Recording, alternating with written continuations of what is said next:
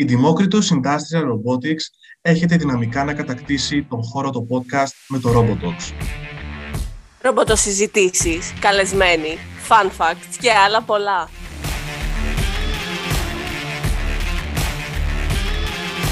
Είστε έτοιμοι να σας παρασύρουμε σε ένα λαβύρι των γνώσεων.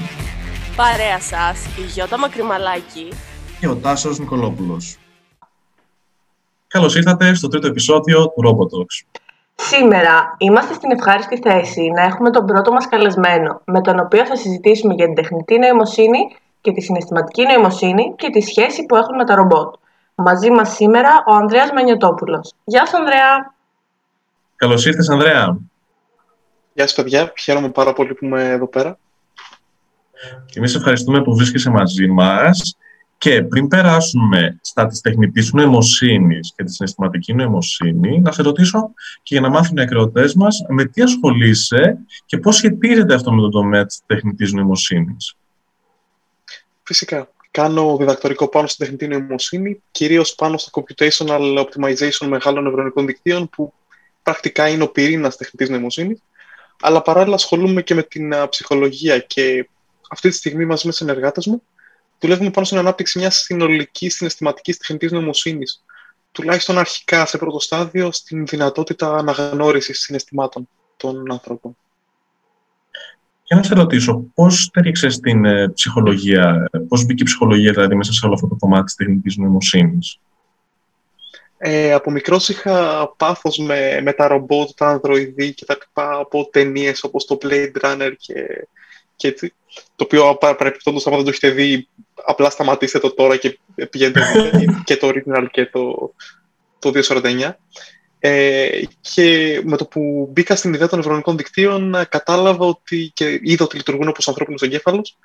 Ε, ενθουσιάστηκα και λέω, εντάξει, είναι μια πάρα πολύ καλή αφορμή να μοντελοποιήσουμε έναν άνθρωπο ή να δούμε πώς μπορούν να συνδυαστούν αυτά τα δύο ή να ε, απλά καταλάβουμε καλύτερα την ανθρώπινη φύση μέσα από μελέτη συμπεριφορών. Και κάπως έτσι κατέληξα και σαν side job και στην ψυχολογία. Μάλιστα. Πολύ ενδιαφέρον. Αλήθεια πάρα πολύ ενδιαφέρον αυτά που μας λες και γενικά όλο αυτό που το έχεις συνδυάσει. Αλλά πριν εμβαθύνουμε λίγο περισσότερο, θέλω να μου πεις τι ακριβώς είναι η τεχνητή νοημοσύνη για να καταλάβουμε κι εμείς. Ε, αν το δούμε τεχνικά, η τεχνητή νοημοσύνη είναι η δυνατότητα λήψης αποφάσεων αυτόνομα από κάποιον αλγόριθμο μηχάνημα, αλλά όχι όπως το έχουν πολλοί άνθρωποι στο μυαλό τους ή το κάποια memes κτλ. που είναι μια τεράστια σειρά από if then else από συνθήκες. Είναι βάση εκπαίδευσης και ρευστών ασαφών κανόνων και όχι αυστηρών συνθήκων όπως είπαμε.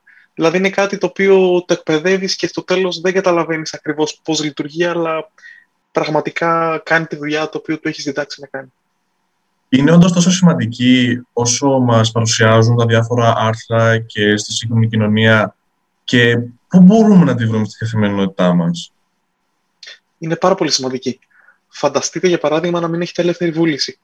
Όλες οι αποφάσεις να είναι προκαθορισμένες και οι ενέργειές σας κτλ. να είναι προκαθορισμένες από πριν, από άκαμπτους κανόνες. Where's the fun in that? Και όσο για το πού τη βρίσκουμε στην καθημερινότητά μας, πλέον παντού γύρω μας από το κινητό μας, την Siri, Google Assistant, τα Alexa, ανάλογα με το ποιες συσκευές έχουμε σπίτι μας, τη ρομποτική σκούπα, τις έξυπνες διαφημίσεις, τα προτινόμενα σε τραγούδια και βίντεο, τα αυτόνομα αυτοκίνητα.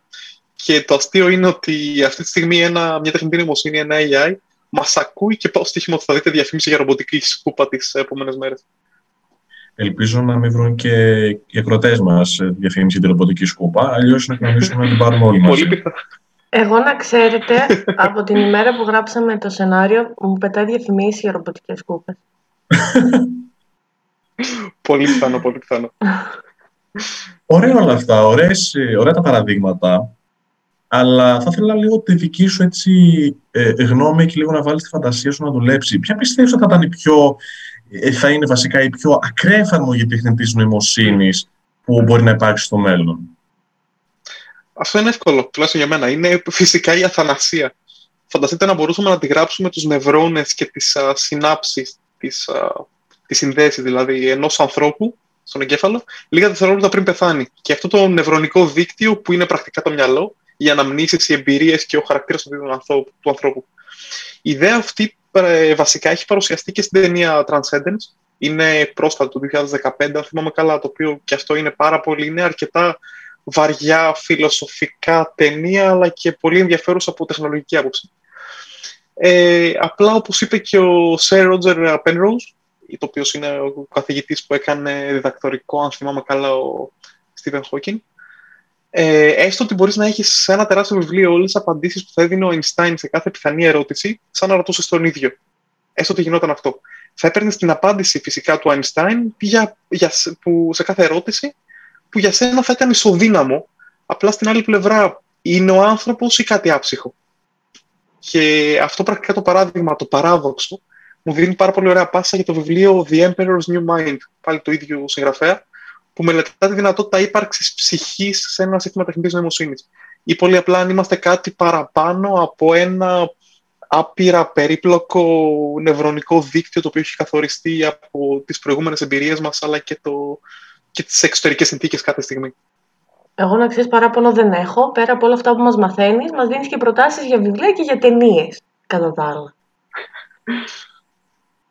Είναι πάρα πολύ ε, το, ευρύ το πεδίο αυτό της τεχνητής νοημοσύνης κτλ. Το οποίο το έχουν ακουμπήσει σε πάρα πολλές πλευρές. Οπότε, ό,τι background και να έχει ο ακροατής μας ή οποιοδήποτε άνθρωπος κτλ. Είναι, σίγουρα θα βρει κάτι να μιλάει στην ψυχή του και να τον ενδιαφέρει βαθύτατα. Δεν είναι κάτι περιορισμένο, δεν είναι κάτι το οποίο είναι αυστηρά ακαδημαϊκό ή τεχνολογικό.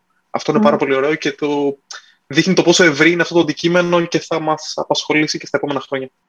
Μάλιστα. Αλλά για να τα συνδέσουμε όλα αυτά που λέμε και με το θέμα εδώ πέρα του podcast, θέλω να μου πεις ποια είναι τα είδη της τεχνητής νοημοσύνης και ποια από αυτά έχουν κοινή τομή με τη ρομποτική; Αρχικά χωρίζεται σε δύο διαφορετικά ε, κομμάτια. Το πρώτο είναι η επίλυση συγκεκριμένων προβλημάτων σαν εργαλείο και την Artificial General Intelligence ή αλλιώ την ολιστική τεχνητή νοημοσύνη. Αυτή η ολιστική τεχνητή νοημοσύνη, για να λειτουργήσει αποτελεσματικά, απαιτεί την επαφή με την πραγματικότητα σε ένα whole new level, το οποίο είναι τα συναισθήματα. Τώρα, όσο αφορά την ρομποτική, στην παρούσα φάση, μέχρι τώρα δηλαδή, μέχρι το πολύ άμεσο μέλλον, η τεχνητή νοημοσύνη που καθορίζει τα ρομπότ ή που υπάρχει στα ρομπότ είναι η επίλυση συγκεκριμένων προβλημάτων σαν εργαλείο. Οι ρομποτικοί βραχίονες και τα, τα λοιπά, οι γραμμές παραγωγής κτλ. Ε, αν θέλουμε όμως να φτάσουμε σε κάποιο ανδροειδέ, σε κάποιον ε, οικιακό βοηθό, σε κάποιον οτιδήποτε ανθρωπόμορφο ρομπότ, σίγουρα θα πρέπει να λειτουργεί μέσα του, να μην είναι μόνο η, τα, η επίλυση συγκεκριμένων προβλημάτων, αλλά να λειτουργεί σαν ολιστική τεχνητή νοημοσύνη για να μπορεί να είναι αποτελεσματικό και κυρίως να μην τρομάζει τον, τον άνθρωπο που θα βρίσκεται απέναντί του ή δίπλα του. Νομίζω ότι είπαμε αρκετά για τεχνητή νοημοσύνη και είναι ώρα να περάσουμε στη συναισθηματική νοημοσύνη και τα ρομπότ. Οπότε για αρχή, πες μας με λίγα λόγια τι είναι η συναισθηματική νοημοσύνη. Με απλά λόγια, τουλάχιστον σε ανθρώπινο επίπεδο, είναι η αντίληψη. Η δυνατότητα δηλαδή να καταλάβει κάποιος ή να προβλέψει την συναισθηματική κατάσταση ενός τρίτου ή αλλιώς το λέμε ενσυναίσθηση. Ε, αυτό πρακτικά είναι. Δεν είναι κάτι παραπάνω, τουλάχιστον σε πολύ basic level ή τουλάχιστον το πρώτο βήμα είναι αυτό, με λίγα λόγια.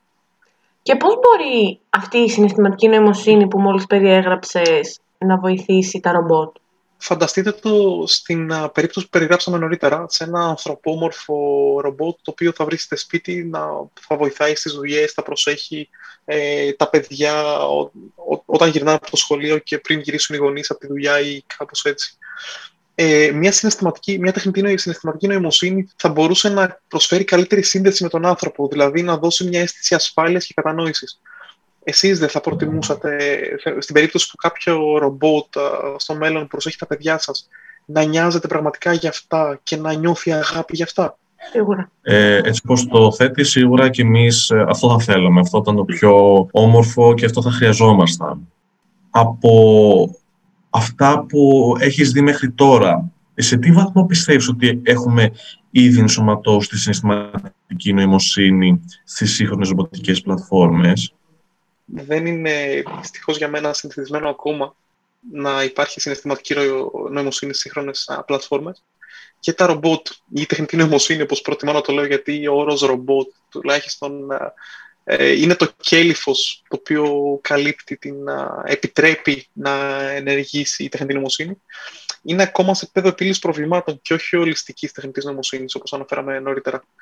Και κάτι τέτοιο απαιτεί την ύπαρξη συναισθηματικής νοημοσύνη ή έστω της αναγνώρισης και αντιγραφής των αντιδράσεων αυτής. Και εν τέλει, πώς μπορούμε να εκπαιδεύσουμε τα ρομπότ για να έχουν συναισθηματική νοημοσύνη; Ε, φυσικά μπορούμε να τα εκπαιδεύσουμε και εξάλλου προσωπικά πιστεύω το fake it till you make it. Ε, το πρόβλημα είναι, ή το μεγάλο ερώτημα, είναι ότι ποτέ δεν θα μάθουμε πραγματικά, δεν θα μάθουμε αν πραγματικά θα νιώθουν, αλλά σίγουρα θα φτάσουμε σε σημείο να το πιστεύουμε ότι νιώθουν ή τουλάχιστον να μην μπορούμε να αποδείξουμε το αντίθετο. Εμένα αυτό που με ενδιαφέρει λίγο παραπάνω είναι αν έχουμε καταφέρει να ενσωματώσουμε στα ρομπότ τη συναισθηματική νοημοσύνη κυρίως emotional support bots και ψηφιακούς φίλους.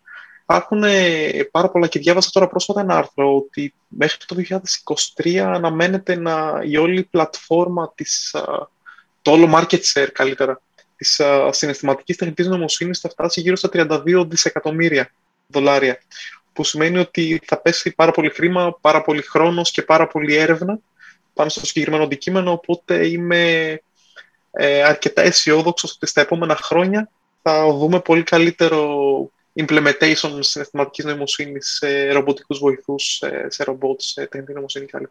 Από ό,τι βλέπω με την τόσο μεγάλη αγορά που θα υπάρχει στο μέλλον, έχω επιλέξει λάθος επάγγελμα. Όλοι μας εδώ πέρα. Εκτός από τον Ανδρέα. Ε, όχι, η αλήθεια είναι ότι ε, σαν engineer, ας πούμε, σαν electrical engineer ή πάνω σε μηχανικό τεχνητής νοημοσύνης, μπορούμε να κάνουμε κάποια πράγματα, αλλά όλα τα δεδομένα που χρειάζονται για την εκπαίδευση αυτής της τεχνητής νοημοσύνης ή ακόμα καλύτερα της ολιστικής τεχνητής νοημοσύνης πρέπει να προέρχονται από κάπου. Οπότε δουλειά στο συγκεκριμένο τομέα έχουν τα πάντα και ειδικά πολιτικές επιστήμες, ψυχολογία κτλ. Και προφανώς και η φυσική που, αν θυμάμαι καλά Τάσο, είναι το δικό σου αντικείμενο σίγουρα εκεί έχει πάρα, πολύ, πάρα πολύ ευρύ αντικείμενο και εφαρμογή πάνω στο συγκεκριμένο. Ωραία, οπότε θα μπαίνεις λίγο μετά, μετά από το τέλος του επεισοδίου, να σου στείλουμε βιογραφικά να τα κρατήσεις. και που έχεις κάποια δουλειά στο μυαλό σου, να μας έχεις υπόψη. Ήταν πολύ αισιόδοξος για τα επαγγέλματά μας, είδες. Πολύ Ξεκάθαρα αλήθεια είναι αυτό, το παιδιά. Τέλεια. Και μετά από αυτή τη συζήτησή μας με τον Ανδρέα, ελπίζουμε να σας κατατοπίσαμε και εσάς σχετικά με το τι είναι τεχνητή νοημοσύνη και τι συναισθηματική νοημοσύνη. Ευχαριστούμε πάρα πολύ, Ανδρέα, για όλη την πληροφορία που μας έδωσες. Ευχαριστούμε πολύ, Ανδρέα. Ευχαριστώ πάρα πολύ για τη φιλοξενία, παιδιά. Ήταν πάρα πολύ ωραίο και μου έδωσε την ευκαιρία να μιλήσω για κάτι το οποίο πραγματικά αγαπάω. Και αυτό με χαροποιεί πάρα πολύ. Τέλεια. Χαιρόμαστε. Χαιρόμαστε. Λοιπόν, μέχρι την επόμενη μας ρομποτοσυζήτηση, μείνετε συντονισμένοι στα social media της Δημόκριτου Industrial Robotics ή πολύ απλά μπορείτε να περιμένετε για το επόμενό μας επεισόδιο. Μέχρι τότε, do it right. Do it robotic.